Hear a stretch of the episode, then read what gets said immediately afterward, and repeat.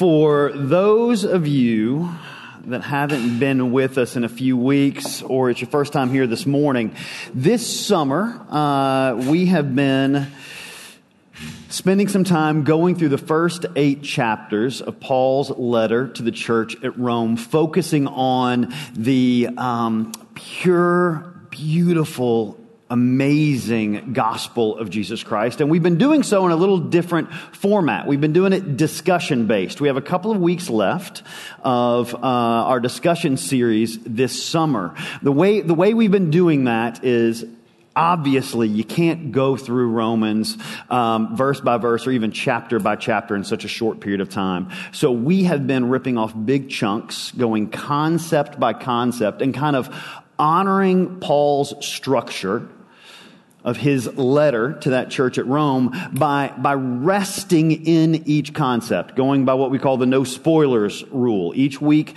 discussing um, these, uh, these big chunks, these big passages of Scripture, and not going ahead. The idea being, the way Paul set up this letter, the way he laid out the gospel in Romans, each concept ends with a question. That question is answered by the next passage that he writes, but we wanted to spend some time resting in those questions every single week. Uh, we started there with uh, Romans 1 through about halfway through Romans chapter 3, where Paul spends a good period of time just talking about what we call total depravity or total inability. The general idea that none of us has any area of our lives that is unaffected by sin. There's nothing we can do to save ourselves. You know, Romans 3 verse 9. None of us are righteous, not even one. It doesn't matter uh, what your background is. It doesn't matter if you grew up in pews just like these. It doesn't matter if you've never darkened the door of church. We're all in the same boat. None of us are righteous. Um, I'm going to be honest. It's hard to rest in that for seven days because it because it leaves you with the question of, well, then, then what hope is there? If none of us are righteous, if none of us can save ourselves, what hope is there? Well, Paul answers that in the next passage. We spent a week, Romans 3, Romans 4, Romans 5, and, and the incredible triumphant uh, salvation by faith in Jesus Christ. You know, we, we can't achieve righteousness on our own, but Paul says God made a way. His righteousness is available through faith in Jesus Christ, and through that faith, there is no distinction. Now, as, as excited as we get about that concept, resting in that concept for a week, what we don't want to do is jump to the idea of Romans chapter 6, this idea of sanctification that we talked about last week, because if you get those two in the improper order, then you start to make these distinctions. And Paul says there is no distinction when there's faith in Jesus Christ. Well, that brings up the question of, okay, well, if all I need is faith, that means that I can do whatever I want all the time, right? Uh, not quite. Which is last week, Romans chapter 6, this idea of, of sanctification, becoming more Christ-like, this idea that, that Paul presents of our old self died with Jesus and we are resurrected with him to new life an amazing concept to talk about and to dive into, but it leaves us with the question of okay, I put my faith in Jesus Christ. I've, I, have I've found the righteousness of God. I'm covered with his blood through Jesus Christ. Paul tells me that I'm resurrected to new life, yet I still struggle with so many things in my life. Why is that? Well, Paul was not immune to this as well. He recognized this. And that's exactly what we get to talk about today, that, that struggle. If you guys would stand with me, I want to read a couple of verses out of Romans chapter 7 to set the stage for our discussion this morning. Turn with me to Romans chapter 7. We're going to read verses 18 and 19. Paul writes, for I know that nothing good lives in me, that is, in my flesh. For the desire to do what is good is with me, but there's no ability to do it. For I do not do the good that I want to do, but I practice the evil that I do not want to do. Lord, we are humbled and we are amazed by your presence with us this morning.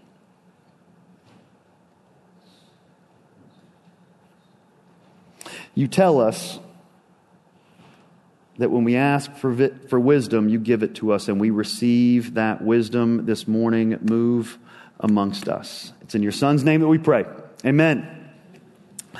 All right, without further ado, I would love to welcome to the stage Carla Worley and Jason Dukes, who is reprising his role as he was with us last week.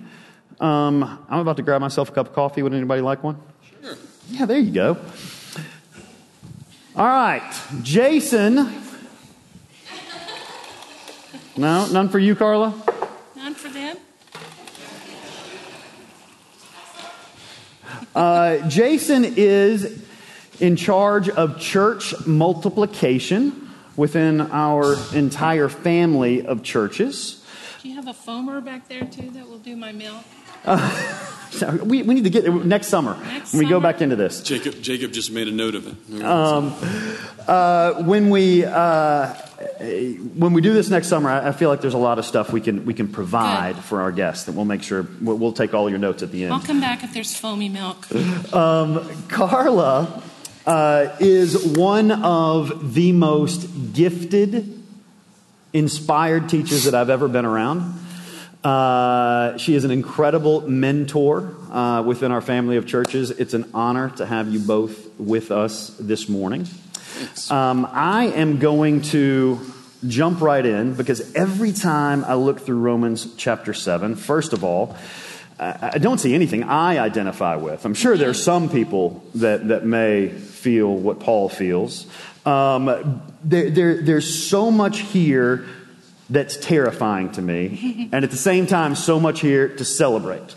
So, so Paul has just spent quite a bit of time going through kind of the relationship between salvation and the law. And here, here in Romans chapter 7, he switches a little bit to the relationship between sin and the law. And in doing so, he starts with this illustration about marriage.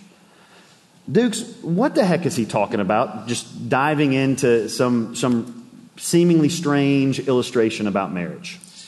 That's a great question. I mean, I, with the, the Jewish customs of marriage and the way that the religious leaders interpreted the law at that time, um, they basically would say that if someone dies, then they've become free from the covenant relationship.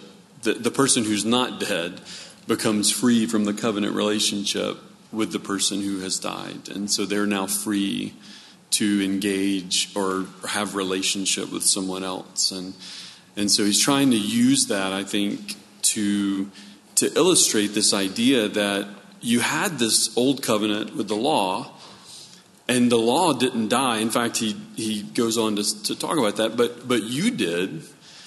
And in your death now, I'm resurrecting you to have a new relationship with, you know, and the law is not abolished, um, which I think, like you just said a while ago, that's the confusion. I think that's why we struggle because we, it still exists and we're still trying to figure out how we relate with it. But he, he's processing this marriage metaphor to try to help us understand the new covenant relationship that we have. Carla, does that make sense to you? Yeah, it does because if you think of a covenant We're going as to get that right um, up. At the go. time, a covenant was made between a more powerful party and the needy party, right? So maybe if you were the landowner or the king, you would I would work your farm or your land and you would let me live there and tend it and share in the produce, but but the land belonged to you and the the rewards of my harvest went to you.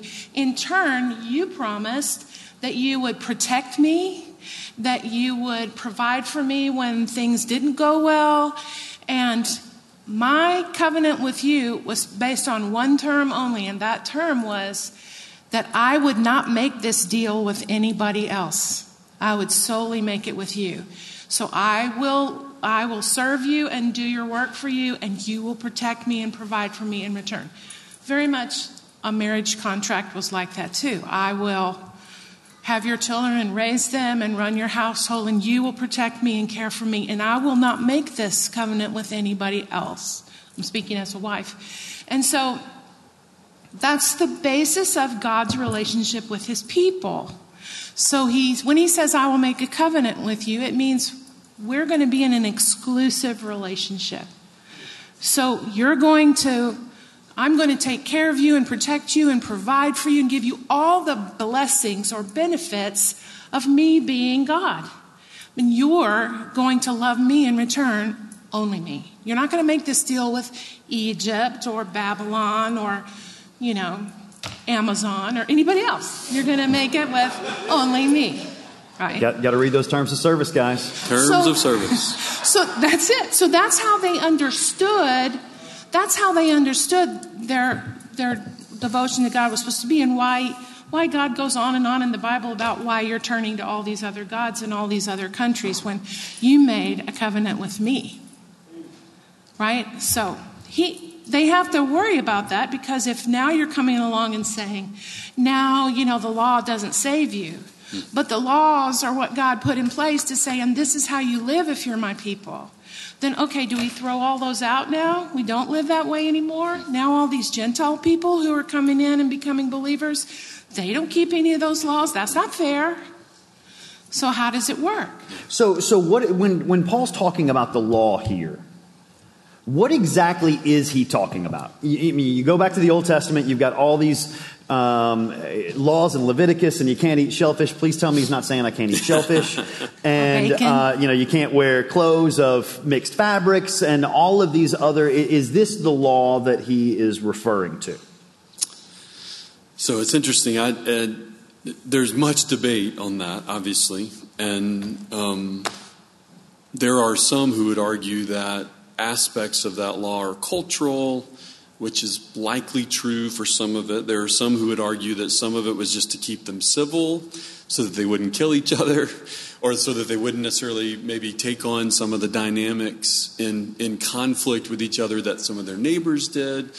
But um, that law, though, actually, and, and, and I was actually this week, as we were preparing for this, I went back and looked at a couple notes that uh, I had learned or read before from a, a Jewish rabbi and talking about this. And, and he made this statement that just struck me that the law, as God gave it originally, was intended for our good, and it was holy, and it was gracious, and it was life giving, and that was its intention.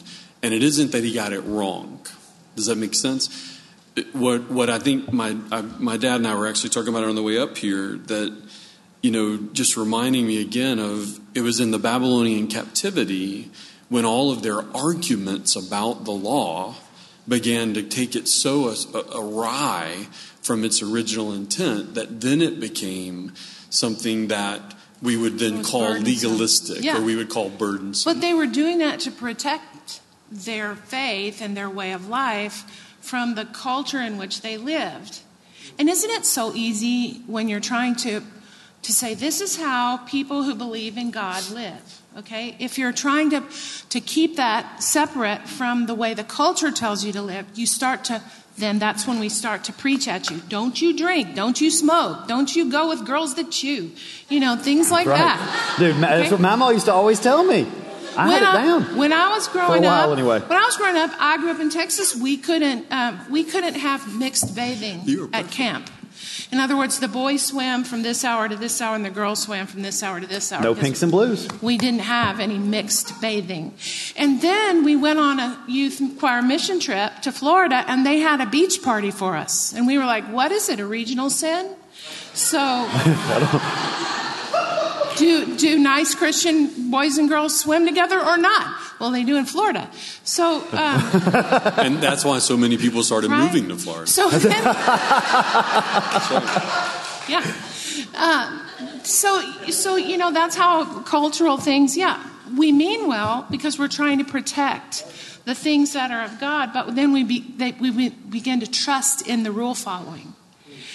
And we think the rule following is what makes us right with God. The rule following is what makes us good, what makes God love us. And then, you know, so then we fail at the rule following, and then we say, uh oh, so God must not love me because I can't keep the rules right. And, and the other people who follow God are all pointing their finger at me and saying, you can't keep the rules, so God doesn't love you. Halfway through the Bible, then, through the prophet Ezekiel, God says to his people who can't keep the rules, I'm going to give you a new heart, new heart. and a new spirit because I'm going to remove your heart of stone. In other words, you won't need it written down on tablets of stone to know how to live in the way that loves me back. You're, I'm going to give you a new heart and new spirit. I'm going to put my own spirit within you.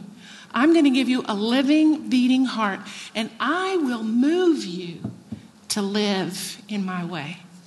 And that's what you and I have the benefit of. We have Christ and His Spirit living in us so that He changes what we want to do instead of us just saying, What's the rule here? And that's where you find yourself in the verses you read today. Right, which, so. So Paul he he explores this relationship between sin and the law, um, but then he he has this almost visceral reaction to yes, the, the, the new heart. Jesus put I have the spirit of Jesus within me. Yeah then why is it I keep messing up? I, I, I, want to do what's good, but I only do what's bad. And it's just this I mean, we, we have all been in that place. And that's how we of, live. And, and so this week, Carly, you wrote to me that um, Romans 7 15 through 25, where, where Paul is in that place of, I desperately want to do what's right, and I just can't mm-hmm. do it.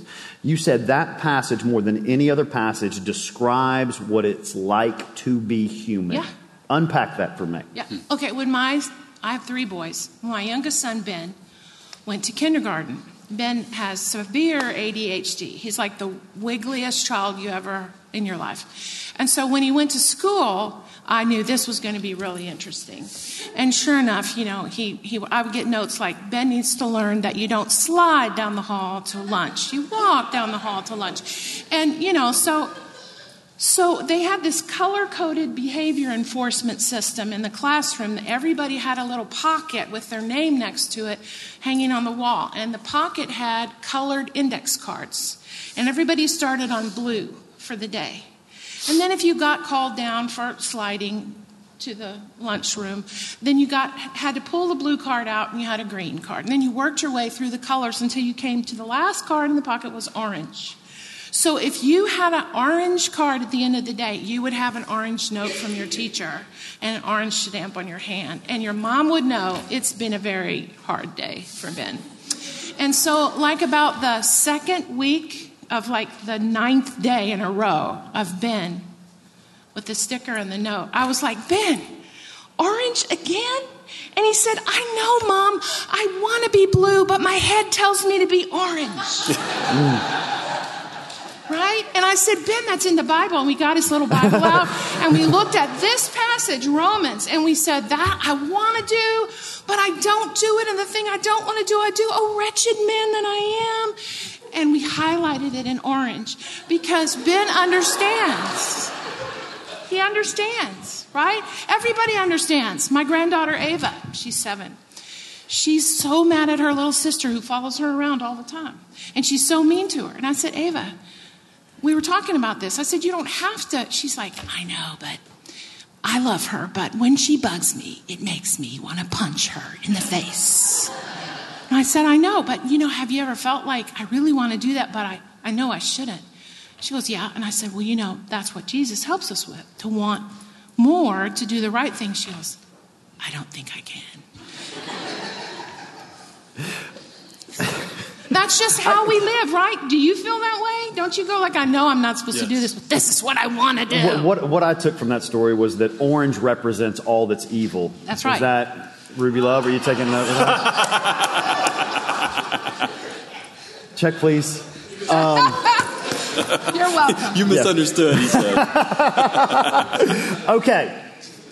So, which by the way, I forgot to mention, we've got a phone number right behind us. Um, we want this to be participative. We want to do everything we can. It's not an easy word to say, Jason.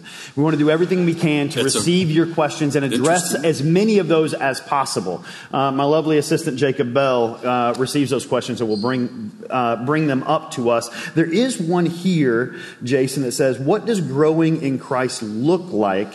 If I keep on struggling with the same sin, if if my brain wants to be orange, what what is it? What does growing in Christ look And like? we talked about this this week, Jason, didn't we? Because you said, why do I keep kicking myself and saying there's something wrong with me? Yep. Or expecting myself to do better. Yeah, yeah. I mean, I think we we hit it a little bit last week. I mean, I think I think the the struggle is twofold, and it's more than that. But two things that I would highlight. We sang about it earlier, right? That, that we forget.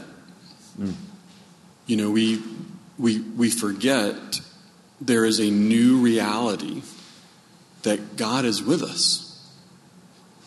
And when I was growing up, my my my this is not an exaggeration because preachers exaggerate, but I don't know what you're talking about. yeah, but but my uh, I got spanked every single day in kindergarten by my kindergarten teacher. Every single day, and I'm not exaggerating. Dad can attest to it. Right over there. So, I, I, I mean, I, I understand. I, I get it. I get even how Ben felt then, and and and you, I get how all of us feel, right? Like, so we're growing in Christ, but why do I keep doing this? And when you put your faith in Jesus, you're not just believing that He died for the sins that you haven't or that you've already committed, but maybe not the ones you've committed. Like you are believing you are forgiven. You are forgiven. Period. Like it's not you were forgiven for that stuff, but there's a few things coming up. You're forgiven. And I, and I think we, I think that's why he takes it the where he takes it here to say, so now I just do whatever I want, right? But no, no, no, that's not at all it. Now you live as though you're forgiven. You, you've been given the keys to the cage you were in. You don't have to just live locked up and enslaved in that. And so you're growing in Christ has more to do with believing that. And, and with- remembering that he's with you. Like I, when, when I wouldn't act up when dad was around, right? Like when he was around, you know, and, and, and he, he was, my dad's been a preacher for so long, 50, since he was 18 years old. And I, uh, several times when I was growing up, I got called up onto the stage in front of everyone for him to lean down and tell me to be quiet and go sit back out there. Right? So, like, like, and it was during the music time, right? So he, he was, he didn't do that when he was preaching, but, but during the, like, like, I, but when I was with dad, when I remembered I was with him, I was a lot more likely to do what dad did. Yeah. Mm. And and we talk so much about forgiveness, which is true. That's what, what we get from Jesus' death. But we also, I want to pull back to chapter 6, where that beautiful verse that a lot of our preachers use to baptize us. So we were buried with Christ by baptism into death. In other words, the old orange us is buried, and raised to walk in a new way of life. Okay, so not only from Jesus' death and resurrection do we get forgiveness, but we also get a, new heart and a new way of, of living. And, and that's a change that all the, all the offerings and sacrifices and rule keeping in the world couldn't give them was a new heart that wants. So I just wonder if, you know, if spiritual growth looks like, should look like, I recognize sooner in my struggle, oh, that which I want to do, I don't do. That which I don't want to do, I do. That sooner, sooner than before, I am starting to go, oh, I am a wretched man. I can't ever win this struggle. Who will rescue me from this? Thanks be to God, I have Jesus in me and with me. And I, and I begin to make that turn quicker. Maybe spiritual growth is something, instead of us all celebrating how we've been forgiven and now we're perfect and we do everything right, that's not celebrating grace. Maybe we should maybe we should be celebrating, hey, this week it didn't take me as long to realize that I'm a wretched man who's orange in my head and that I needed Jesus. Would it be fair to say, I'm sorry, Jason, No, no. would it be fair to say that the struggle itself is evidence of Jesus in you? Don't you think you wouldn't be aware of it if you didn't have Jesus in the Holy. Spirit in you saying, David, mm. And I think I think that's where that's what he's trying to communicate here, and I think he does. I think we often miss it because we are still very focused on the law. Oh yeah, I have grace in Jesus, and I have the law. Oh yeah, I have grace in Jesus, but I have like we're still we're, we still wrestle with that and, and understanding the relationship between the two, and so we we it's almost like we struggle to remember that we have this reality with Him. I mean, I, I think verse uh, verse thirteen, I think it is, is so important. So, did what is good cause my death? Absolutely not. On the contrary, sin, in order to be recognized as sin, was producing death in me through what is good, so that through the commandment, sin might become sinful beyond measure. Do you know what he's saying here? He's saying, Sin tried to trap and enslave me with a God given, good, and holy thing called the law. Sin was using it to trap me. And here's how crafty God is God, knowing that would happen, then in turn used the law to trap sin. Because on the cross, he did. He trapped it. He forgave. He, he, he led to that moment. That's why in Galatians, Paul would say the law has two purposes. It highlights things we should and shouldn't do, but it's also a guardian to hold us until the time of Christ. And all of this other stuff in Colossians, it says, is this previous to Christ is the shadow of the substance to come. Hmm. And, and I think, I think we, we, we spend so much time trying to think better of ourselves. We need to think of what God thinks of us more than what we think of God and what we think of ourselves. And, and, and I just would implore, encourage you, as you process that, understand that God, Jesus is not standing by you going like this David, how are you going to take care of that sin? Instead, he's standing beside you going, David, I took care of that. Yeah, it reminds me, it- it- Carly, you wrote something to me this week that said cre- the creation and fall aren't stories about the badness of man, they're stories about the goodness Yeah. of God, which is a think that we- complete shift Yeah. of the way we often look at it. you know, at it. when you look back and you realize that what God created was so good and all in harmony, and it was what God intended. And then it's been broken, it's been distorted. But God didn't leave us in that. Uh, I think we get confused about why we left the garden. God says when He looks at people and now their relationships are out of whack and their work is out of whack and their relationship with Him is out of whack and this is broken, everything, He says, it's not good for me to let them live like this and live forever. So I'm going to put them out of the garden so they can't eat from the tree of life and live in this state forever. That's right. Wow, that's why the future is good news to me because I know I'm not, yes, I don't like the way the world is, but neither does God, and He has done something about it, and He is continuing to finish that work. And one day I won't feel this tug of war anymore. I do right now, and so I constantly have to cry out, Oh, wretched man that I am, who will deliver from this body of death? And I need to not underestimate that. Hmm. I need to walk out this week and know that I'm going to have that struggle because that's who I am. But I know who Jesus is and that he died not only to set me free from the punishment of sin, but the power of sin. Sin doesn't have power over me. I may wrestle with it, but Jesus is the one who has power over me. And I can move into that truth sooner and grow into that surety and not be so afraid of my badness. And, and, and real quickly, the, the, the thing that I think is, is vital for us to keep reminding ourselves of is my growing in Christ, my maturing, it doesn't produce a better me. It actually, my maturing produces a greater awareness of how good God is. Mm. Oh, so true. It's not a production of how good I am. And that's how we've gotten it wrong. Like we we the cross gets bigger the more I mature in Christ.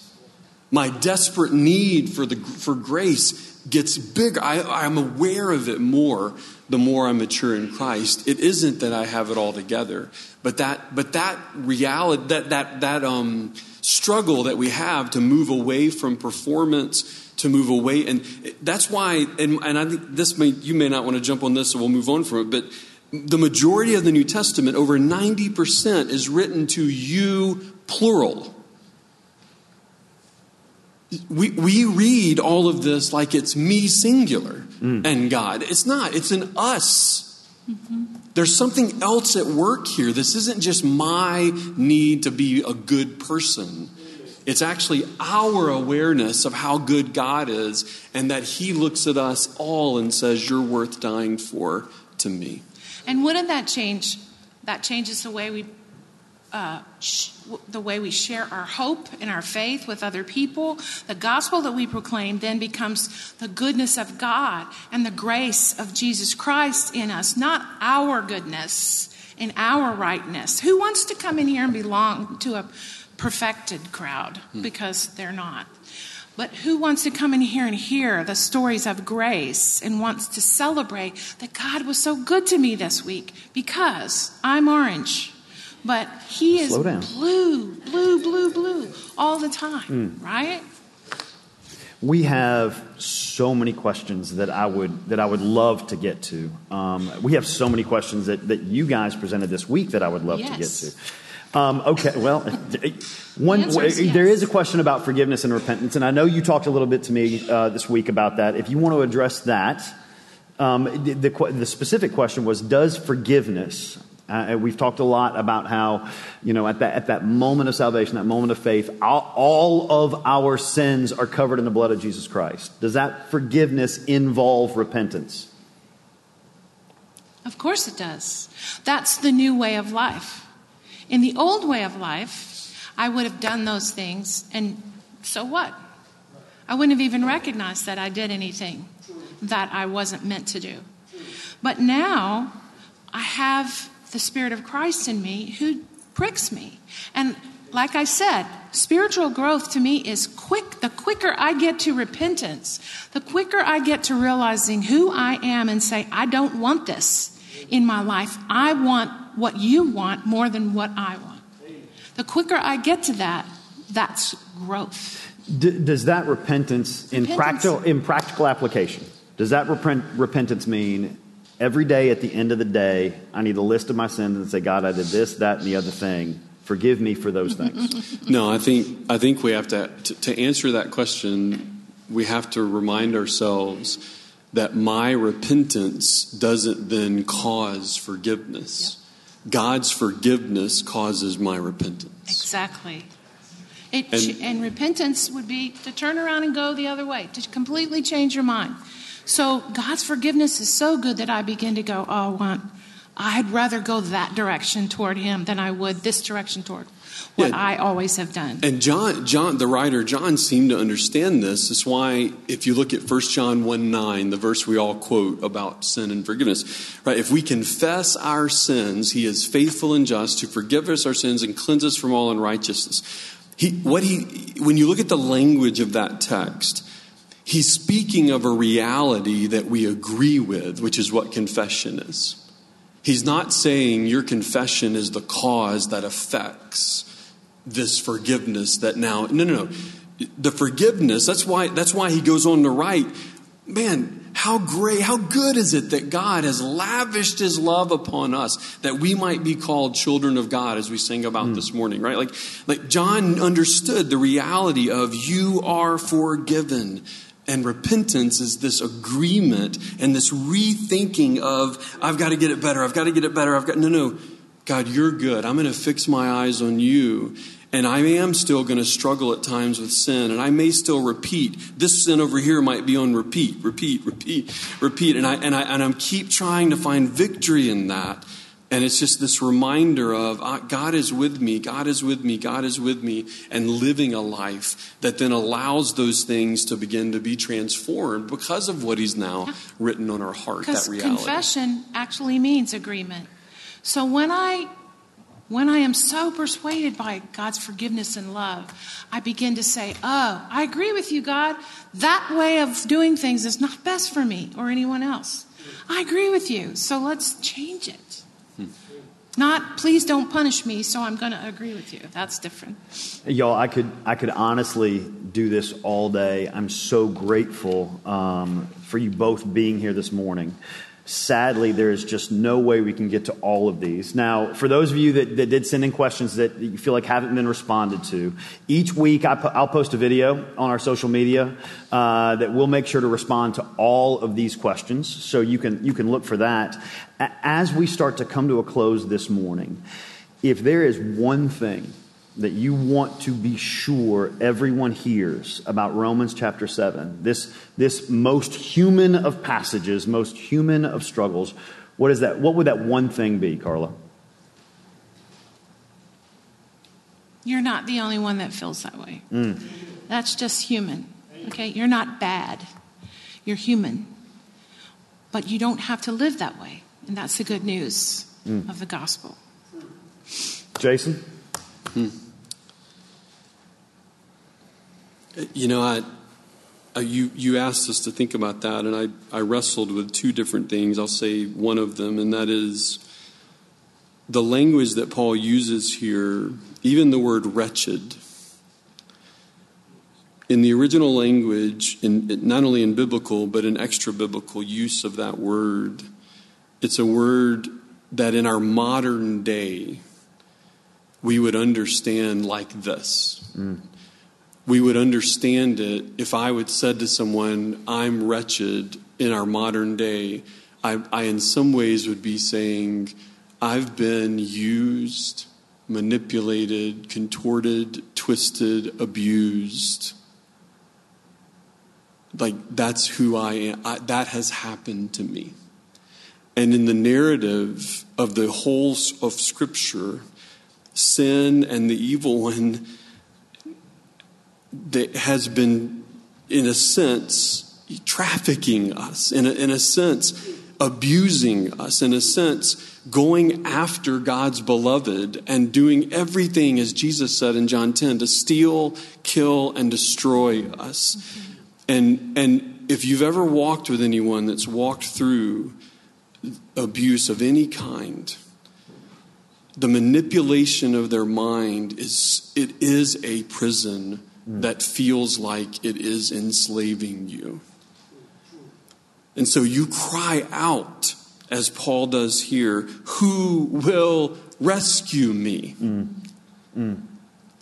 And, and, and so I'm trying to, what I'm, what I'm ultimately trying to say is be kind to yourself. Mm. Be gracious with yourself. Don't expect more of yourself than Jesus does. Because on the cross, he looked out and said, Father, forgive them. They don't know what they're doing. Why would he say that?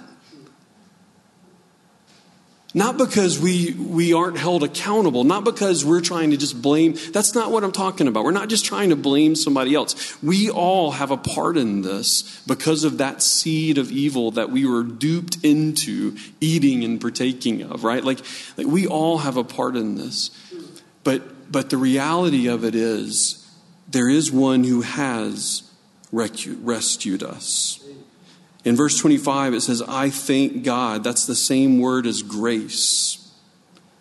The grace through Jesus Christ is what rescues us. And so, my dad told me this when I was in middle school, and I've never forgotten. He, he said, a mentor of his said to him one time, As you keep struggling with those sins, you need to keep your eyes fixed on Jesus, but it also might help for you to look Satan square in the eyes and say, Can I see the back of your neck? Because it has the footprint of Jesus on it.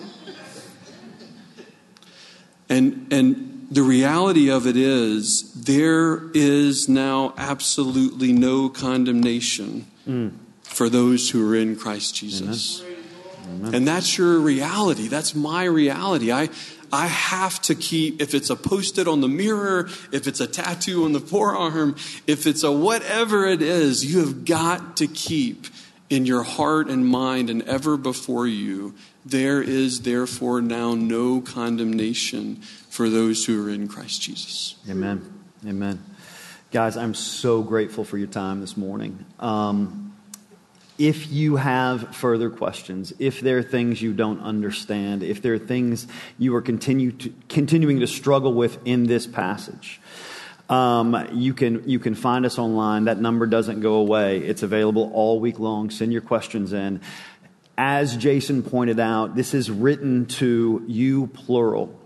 Let's celebrate the fact that we get to walk through this together. Carla, would you close us out with a word of prayer?